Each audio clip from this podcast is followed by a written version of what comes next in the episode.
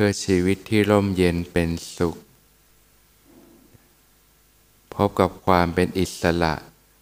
หลุดพ้นจากความทุกข์ทั้งปวงได้ องค์สมเด็จพระสัมมาสัมพุทธเจ้าก็ทรงแนะนำหนทางอันประเสริฐไว้ให้ ที่เรียกว่า อริยมรรคมีองค์แปด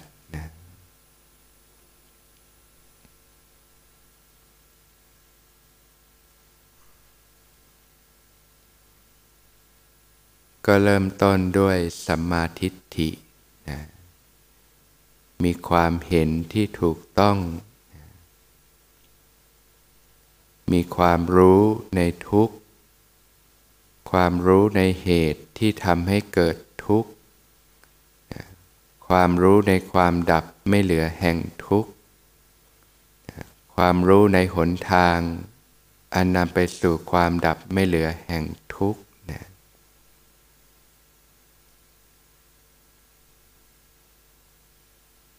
ที่เรียกว่าทำความเข้าใจในสัจธรรมนะความจริงของธรรมชาติในเบื้องต้นอริยสัจสี่ก็แบ่งเป็นสองส่วนนะทุกที่เกิดขึ้นก็เป็นผลนะผลก็มาจากเหตุก็คือสมุทัยนะเหตุที่ทำให้เกิดทุกข์ ก็คือกิเลสตัณหาอุปาทานที่สะสมในขันธสันดานนี่แหละนะคือที่มาแห่งความทุกข์ทั้งหลายทั้งปวง จากการความไม่รู้เกิดการใช้ชีวิตที่ไม่ถูกต้อง จะดับทุกข์ได้ก็ต้องดับที่เหตุนะถ้าไปดับที่ผลนี้ไม่มีจบ เพราะว่ามันมีเหตุอยู่นั่นเอง เหตุมันก็จะส่งให้เกิดทุกข์อยู่ล่ำไปนะจะแก้มันต้องสะสางกันที่ต้นทางก็คือที่เหตุแห่งทุกข์นั่นเอง ส่วนแรกก็นี่แหละ ทุกข์เป็นผล เหตุนะก็คือกิเลสตัณหาอุปาทานนะก็แล้วแต่ว่าจะสาวลึกลงไปเท่าไหร่นะกิเลสเนี่ยมีสามระดับนะ ก็คืออนุสัยกิเลสกิเลสที่นอนเนื่องหมักหมมอยู่ในขันธสันดานสิ่งที่เราลึกลงไปภายใน แล้วก็กิเลสที่ฟุ้งขึ้นมา จนล้นออกมาต่างๆทำให้เกิดความทุกข์ทั้งหลายทั้งปวงเปรียบเหมือนภูเขาไฟนะภูเขาไฟ ในโลกหลายที่ก็ถึงโอกาสก็ปะทุขึ้นมา เวลาภูเขาไฟปะทุนี่คือมันมันดันจากข้างล่างออกมาหมดแล้ว เกิดการสะสมข้างในหมักหมมอยู่อย่างยาวนาน กิเลสที่นอนเนี่ยก็คือสิ่งที่สะสมอยู่เบื้องล่างข้างในนั่นเอง ส่วนสิ่งที่มันปะทุออกมามันเป็นผลละปะทุออกมามันเป็นผลละ จากการสะสมกิเลสเครื่องเศร้าหมองต่าง ๆ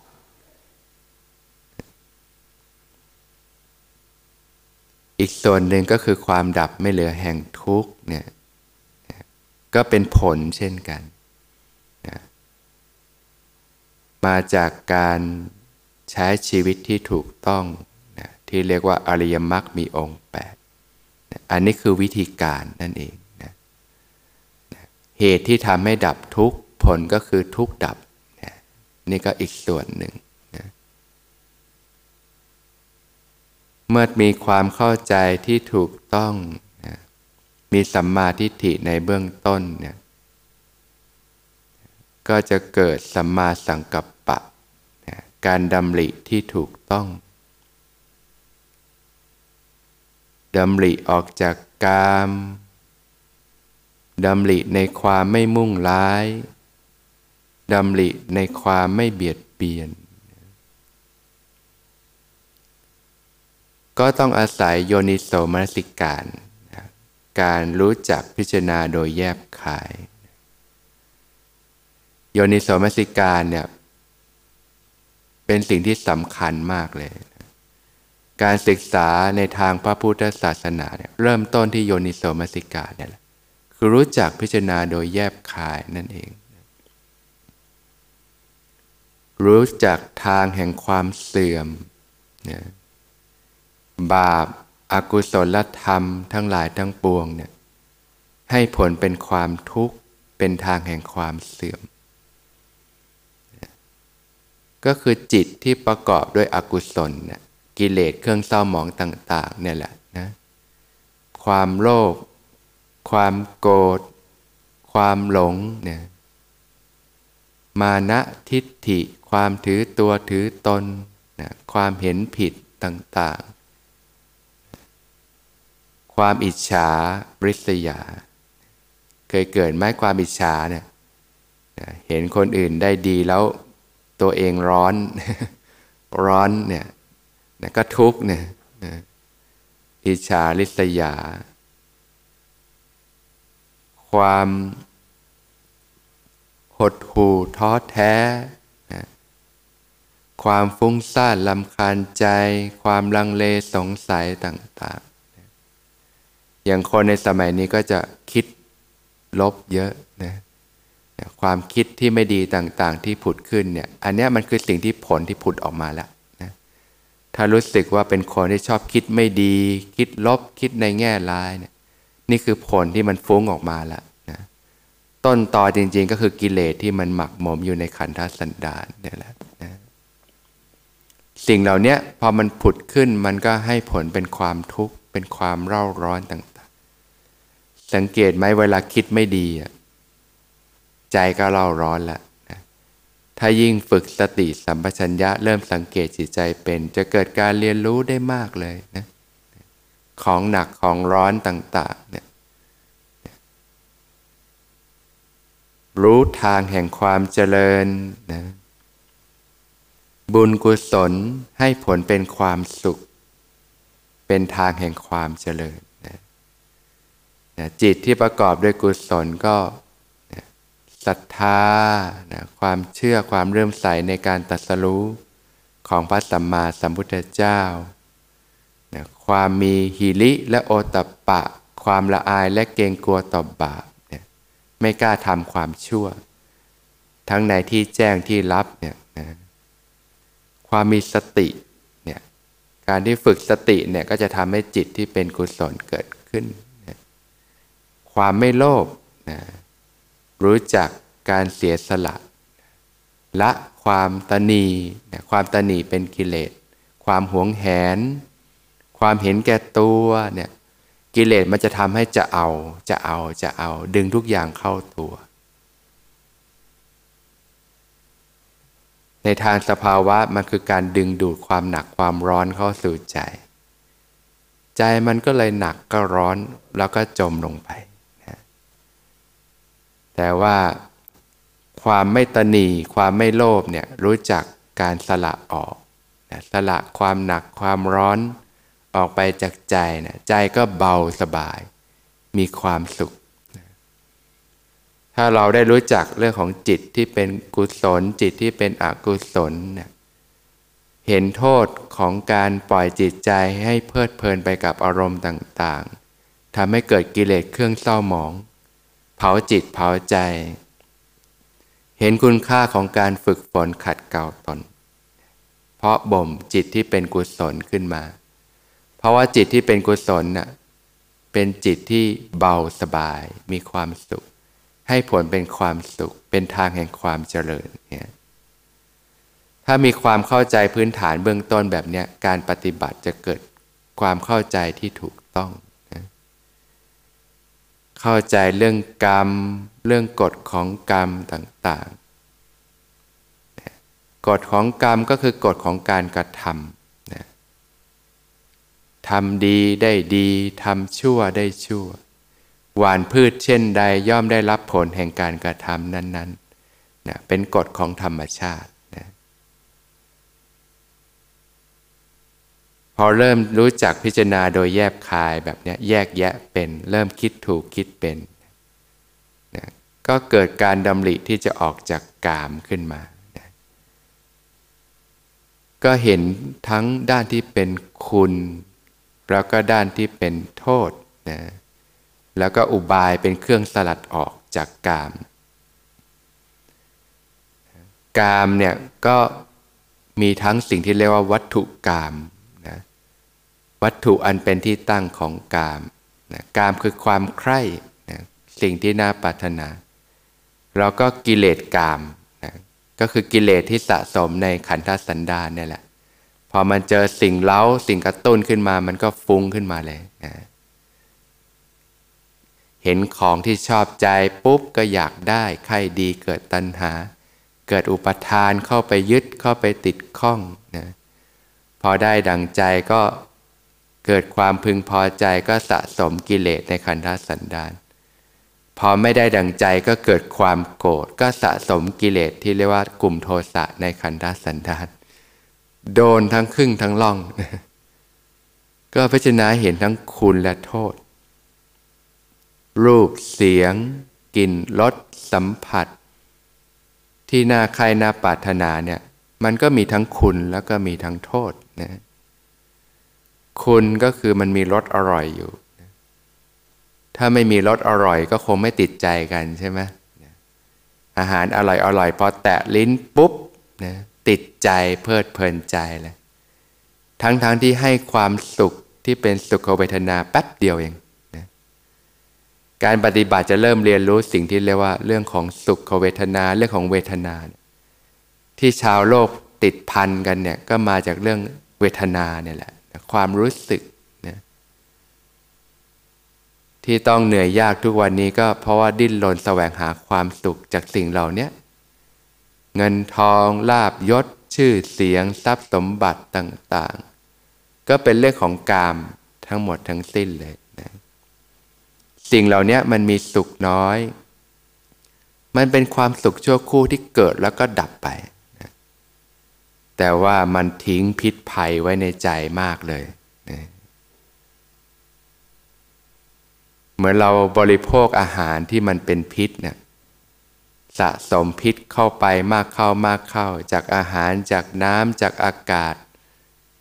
พืชผักต่างๆที่มีสารพิษ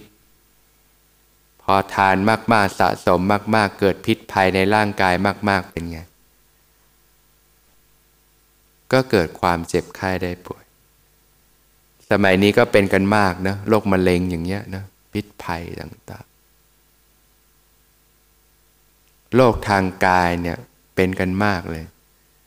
แต่ที่เป็นกันมากยิ่งกว่าโรคทางกายก็คือโรคทางจิตใจนั่นเอง เป็นกันตลอดเวลานะจะรู้ก็ตามไม่รู้ก็ตาม มันมาจากการที่เราสะสมพิษภัยจากการมาคุณอารมณ์เนี่ยแหละ พอเสพเข้าไปแล้วมันเกิดความติดใจ มันเปื้อนที่ใจ แล้วมันก็เกิดการหมักหมมอยู่ในจิตใจ สะสมเป็นพิษ หมักหมมอยู่ในจิตใจในขันธสันดานเหมือนเราไปจับจระบีนะ ที่มันเปื้อน มันมีความเหนียวเหนอะอยู่ พอจับเปื้อนแล้วทีนี้ มือเปื้อนแล้วมาแตะหน้าก็เปื้อน แตะที่ไหนมันเปื้อนไปหมด มันติดไปหมดเลยนะรูปเสียงกลิ่นรสสัมผัสต่างๆนะท่านจึงให้พิจารณาเห็นว่ามันมีโทษภัยมากเหลือเกินนะมันคือต้นตอที่ทำให้คนยุคนี้มีความทุกข์ทรมานกันมากเลย เดี๋ยวนี้ก็ทุกข์กันตั้งแต่วัยเด็กแล้วนะ ราะเสพสิ่งต่างๆ เกินความจำเป็นกับชีวิตมากทีเดียว เมื่อรู้จักพิจารณาโดยแยบคายก็จะลดการสัมผัสสิ่งเหล่านี้ลงได้นั่นเองลดการสัมผัสโลกลง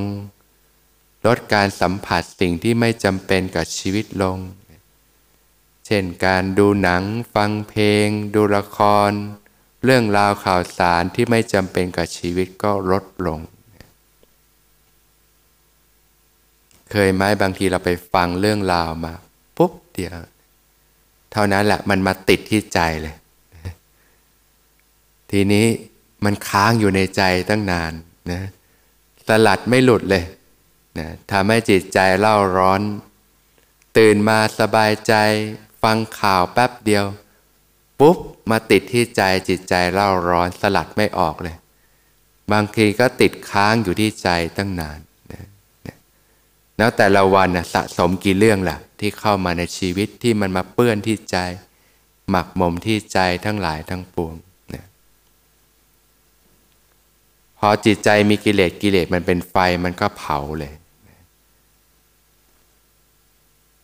ไฟภายนอกเนี่ย เรารู้จักเนี่ยมันร้อนไม่ไปจับมันหรอกนะกาต้มน้ำร้อนๆอยู่ๆเราไปจับมันไหม จับนิดเดียวนี่ก็ร้อนมือพองเลย ไปใกล้ไฟนิดนึงก็ร้อนแล้วนะไม่จับมันหรอก แต่สิ่งที่ควรเรียนรู้ก็คือสิ่งที่เรียกว่าไฟภายในใจนั่นเองที่พระเจ้าตรัสว่าไฟใด ๆ ก็ร้อนแรงแผดเผายิ่งกว่าไฟภายในใจไม่มี ไฟแห่งราคะ ไฟแห่งโทสะ ไฟแห่งโมหะ ที่แผดเผาจิตใจ เวลามันแผดเผาให้เราร้อนนี่ บางทีเราอยู่ในที่นอนที่ดีๆ ห้องแอร์เย็นๆ สบายที่นอนที่ดี แต่เคยเป็นมาจิตใจเล่าร้อนเป็นฟืนเป็นไฟ มีแต่ความเครียดความกดดัน มีแต่ความฟุ้งซ่าน มีแต่ความเศร้าโศกเสียใจ มีแต่ความเดือดเนื้อร้อนใจเจ้าคิดเจ้าแค้นต่างๆ กระสับกระส่ายนอนไม่หลับมันเผาอยู่ข้างใน ข้างนอกมันเย็นแต่ใจมันร้อน มันเผาอยู่งั้นนะชีวิตไม่มีความสุข มีแต่ความเร่าร้อน เนี่ยพิษภัยของกิเลสเครื่องเศร้าหมองต่างๆ พอเริ่มรู้จักพิจารณาก็ลดการสัมผัสลงนะลดการสัมผัสโลกลงนะกิจการงานต่างๆ อะไรที่ไม่จำเป็นก็ลดลง ลดการเห็นแก่การนอนหลับ นะนอนมากไปติดความสุขในความสบายมากไปก็หลับไหล ก็เอาแต่พอดีนะลดการพูดคุยลง พูดคุยมากก็ไหลไปกับเรื่องโลกเยอะนะลดการคุกคีด้วยหมู่คณะต่างๆนะเข้าหมู่เข้าคณะก็มีแต่คุยกันเรื่องโลกโลกนั่นแหละ ก็สะสมกิเลสไว้ในใจหมักหมมมากนะ ลดการไม่สำรวมอินทรีย์ การปล่อยจิตใจให้เพลิดเพลินไปกับสิ่งต่างๆ ในโลกนะก็เริ่มพิจารณาเห็นคุณเห็นโทษ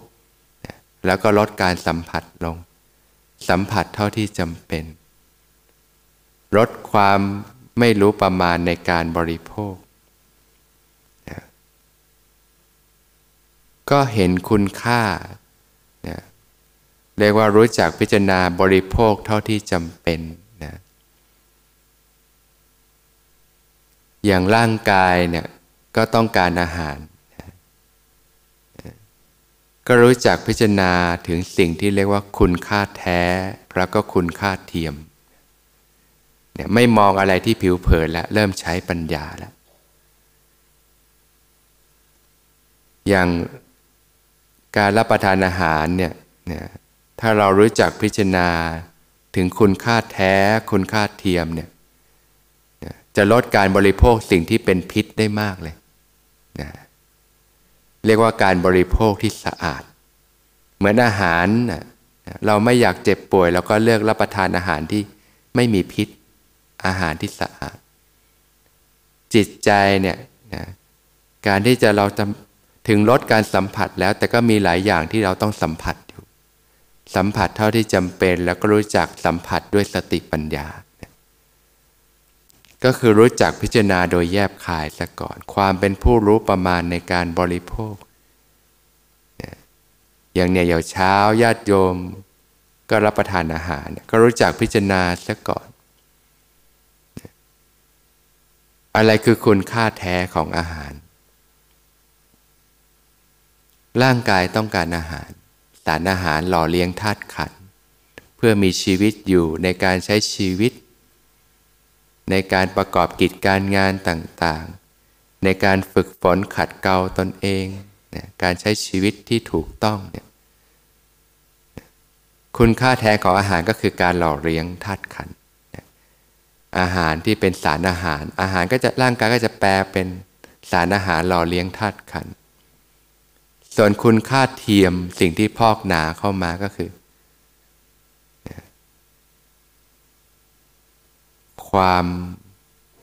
รสชาติต่างๆ ที่ทำให้เกิดความติดใจ เกิดความเพลิดเพลินใจ อันนี้ไม่ใช่อาหารของร่างกายแล้วแต่อันนี้คืออาหารของกิเลสนะอาหารของกิเลสคือสิ่งที่ทำให้เกิดความติดใจ เกิดความเพลิดเพลินใจ เยอะไหมโยม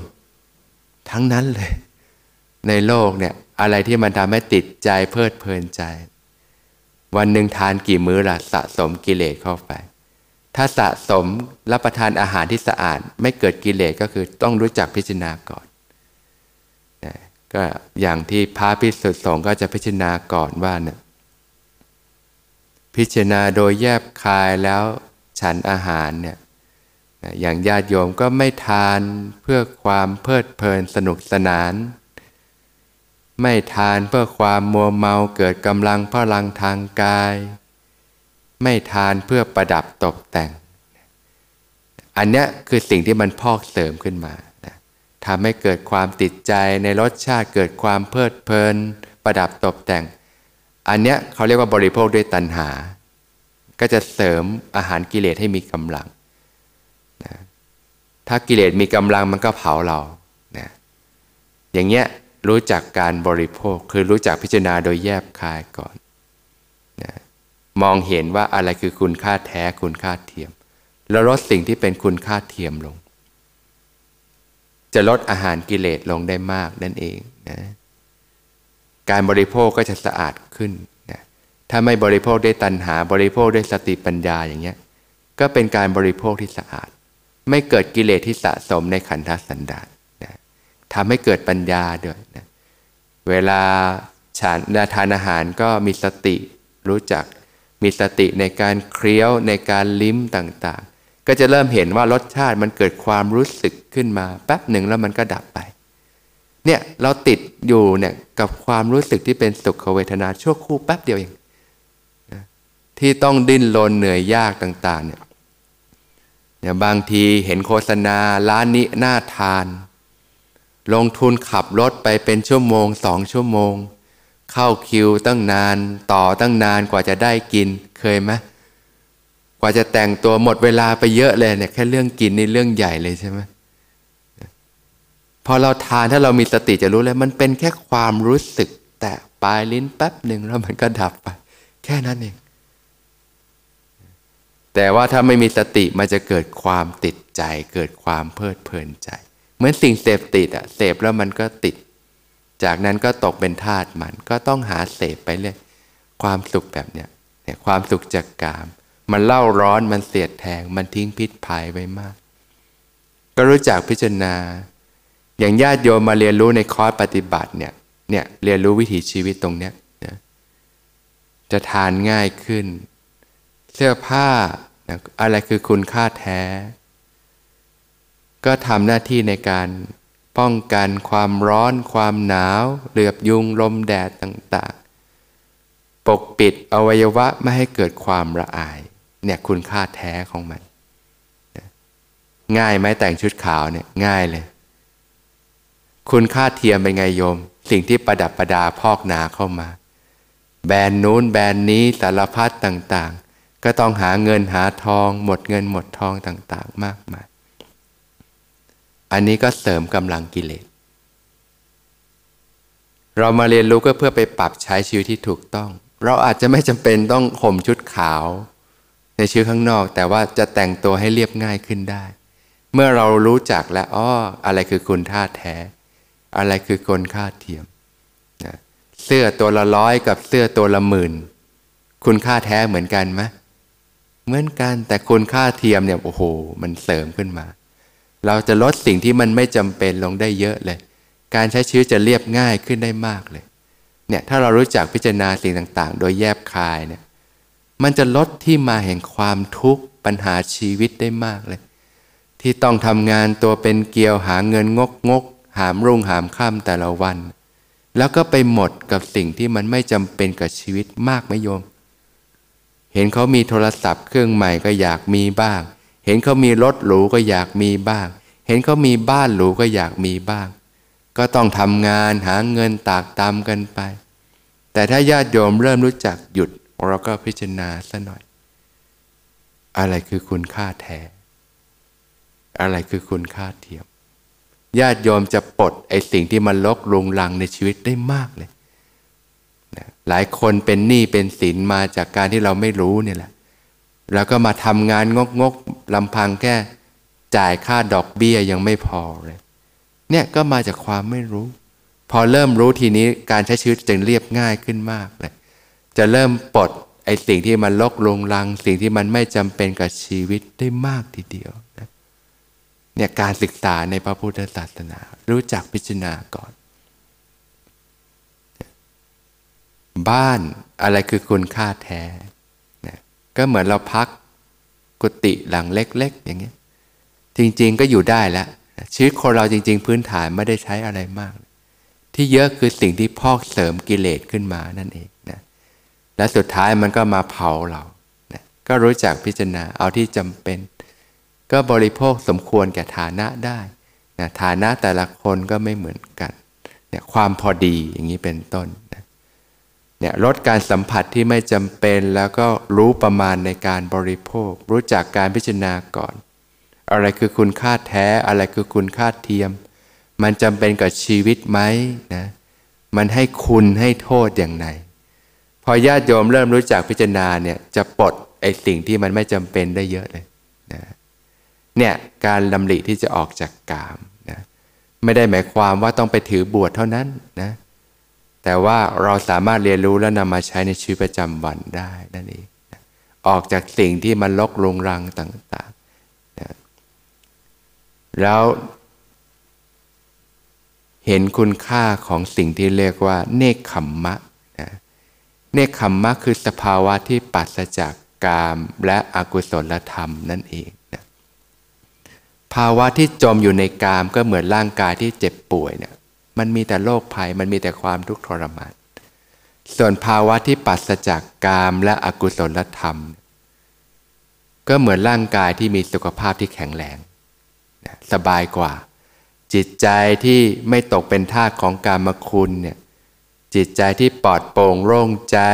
มีความสุข มีความเบาสบาย จิตที่เป็นกุศลเนี่ยรู้จักในการพ่อบ่มจิตที่เป็นกุศล รู้จักในการมีเครื่องอยู่ของจิต เช่น มีสติรู้ลมหายใจเข้าออก อย่างญาติโยมมีสติรู้ลมเข้าลมออกไปเรื่อยถึงจุดหนึ่งใจมีความสุขมีความสบายนะหรือการเจริญกายคตาสติมีสติสัมปชัญญะนะเข้าถึงความสุข ความสงบความสบายที่สงัดจากกาม และอกุศลธรรมนั่นเอง พระผู้มีพระภาคเจ้าตรัสว่ามีความสุขที่ควรกลัว กับความสุขที่ควรเสพนะความสุขที่ควรกลัวก็คือความสุขจากการมคุณอารมณ์ เป็นธรรมดาขราคารวะก็ต้องสัมผัสสิ่งเหล่านี้แต่ว่าก็เริ่มรู้จักพิจารณาแล้วนะลดการสัมผัสลงสัมผัสเท่าที่จำเป็น สัมผัสด้วยสติปัญญา เราก็เริ่มน้อมมาทางเนคขมมะบ้างขึ้น ความสุขที่ควรเสพไม่ควรกลัวก็คือความสุข ที่สงัดจากกามและอกุศลธรรมนั่นเอง ความสุขที่เกิดจากจิตที่เป็นกุศลญาติโยมเคยเป็นไหมเวลาเราทำสิ่งที่ดีๆ สิ่งที่เป็นประโยชน์ให้กับผู้อื่น นึกแล้วมันก็ปลื้มใจ มีความสุขจิตใจ มีปาโมดมีปีติ มีความอิ่มเอิบใจขึ้นมา อย่างเงี้ยความสุขอย่างเงี้ยเป็นความสุขที่ชุ่มเย็น ความสุขจากจิตที่มีเมตตา ความคิดที่ดี ความทำสิ่งที่ดี ใจมันชุ่มเย็น ความสุขที่เกิดจากปิติ เกิดความสุขกายเบาจิตเบาต่างๆ ความสุขจากเนคขมมะคือสภาวะที่ปัสจากกามและอกุศลธรรมเนี่ยควรทำให้มาก เมื่อญาติโยมฝึกปฏิบัติไปเรื่อยเข้าถึงความสุขความสงบจากภายใน ก็จะเริ่มเห็นความแตกต่างจาก ความสุขจากกามที่มันเล่าร้อน มันเผาไหม้กับความสุขที่ปัสจากกามและอกุศลธรรมเนี่ยเป็นความชุ่มเย็นนั่นเองนะดำริในความไม่มุ่งร้ายดำริในความไม่เบียดเบียนนะพวกนี้มันเป็นไฟทั้งนั้นแหละ ความคิดที่ไม่ดีทั้งหลายทั้งปวง คิดไม่ดีต่อตัวเองบ้างต่อผู้อื่นบ้าง เบียดเบียนตัวเองบ้าง เบียดเบียนผู้อื่นบ้าง มันเป็นไฟทั้งนั้น เมื่อพิจารณาเห็นโทษภัยสิ่งเหล่านี้ก็ละออก ไม่เก็บกักไว้ในจิตใจเห็นคุณค่าของเมตตากรุณาเป็นความชุ่มเย็นในจิตใจเนี่ยเมื่อรู้จักพิจารณาทีนี้ก็เริ่มดำริได้ถูกต้องแล้วนะอันนี้ก็อยู่ในหมวดปัญญาดำริในการออกจากกามดำริในความไม่มุ่งร้ายดำริในความไม่เบียดเบียนนะเริ่มคิดถูกคิดเป็นแล้ว เริ่มไม่มองอะไรที่ผิวเผิน มองอะไรที่เปลือกนอก เช่น เจอหน้าคนเนี้ยเราไม่ชอบเลย โกรธโมโห จิตใจเล่าร้อนทุกข์ก่อนเลย ไฟเผาแล้วก็แทนที่จะมองสังเกตเราชอบมองในแง่ไม่ดีของคนอื่น ก็ฝึกมองในแง่ดี มองในด้านดีเขาบ้างใจก็มีความสุขขึ้นนี่คือเรียกว่ามองในแง่ของเมตตา ความเป็นมิตรนะคนนี้เขาก็ขยันจังเลย คนนี้เขาก็มีความซื่อสัตย์ นะคนนี้เขาก็มีความกระตัญญูเนี่ยเมื่อรู้สึกมองในแง่ดีๆเนี่ยจิตใจเราจะรู้สึกดีขึ้นมา มีความสุขขึ้นมา จะสามารถเปลี่ยนจากพฤติกรรมคิดลบคิดไม่ดี ด้วยการมองในแง่ดีขึ้นมา เนี่ยก็ค่อยๆเพาะบ่มฝึกฝนขึ้นมา เนี่ยค่อยๆฝึกปฏิบัติเริ่มจากการรู้จักพิจารณาก่อนทำความเข้าใจสิ่งเหล่านี้ก่อนนะจะได้เริ่มละสิ่งที่มันเป็นไฟ สิ่งที่มันเป็นเชื้อแห่งความทุกข์ แล้วก็เริ่มเพาะบ่มสิ่งที่ทำให้เกิดความร่มเย็นเป็นสุขขึ้นมา ทีละนิกทีละน้อยนั่นเอง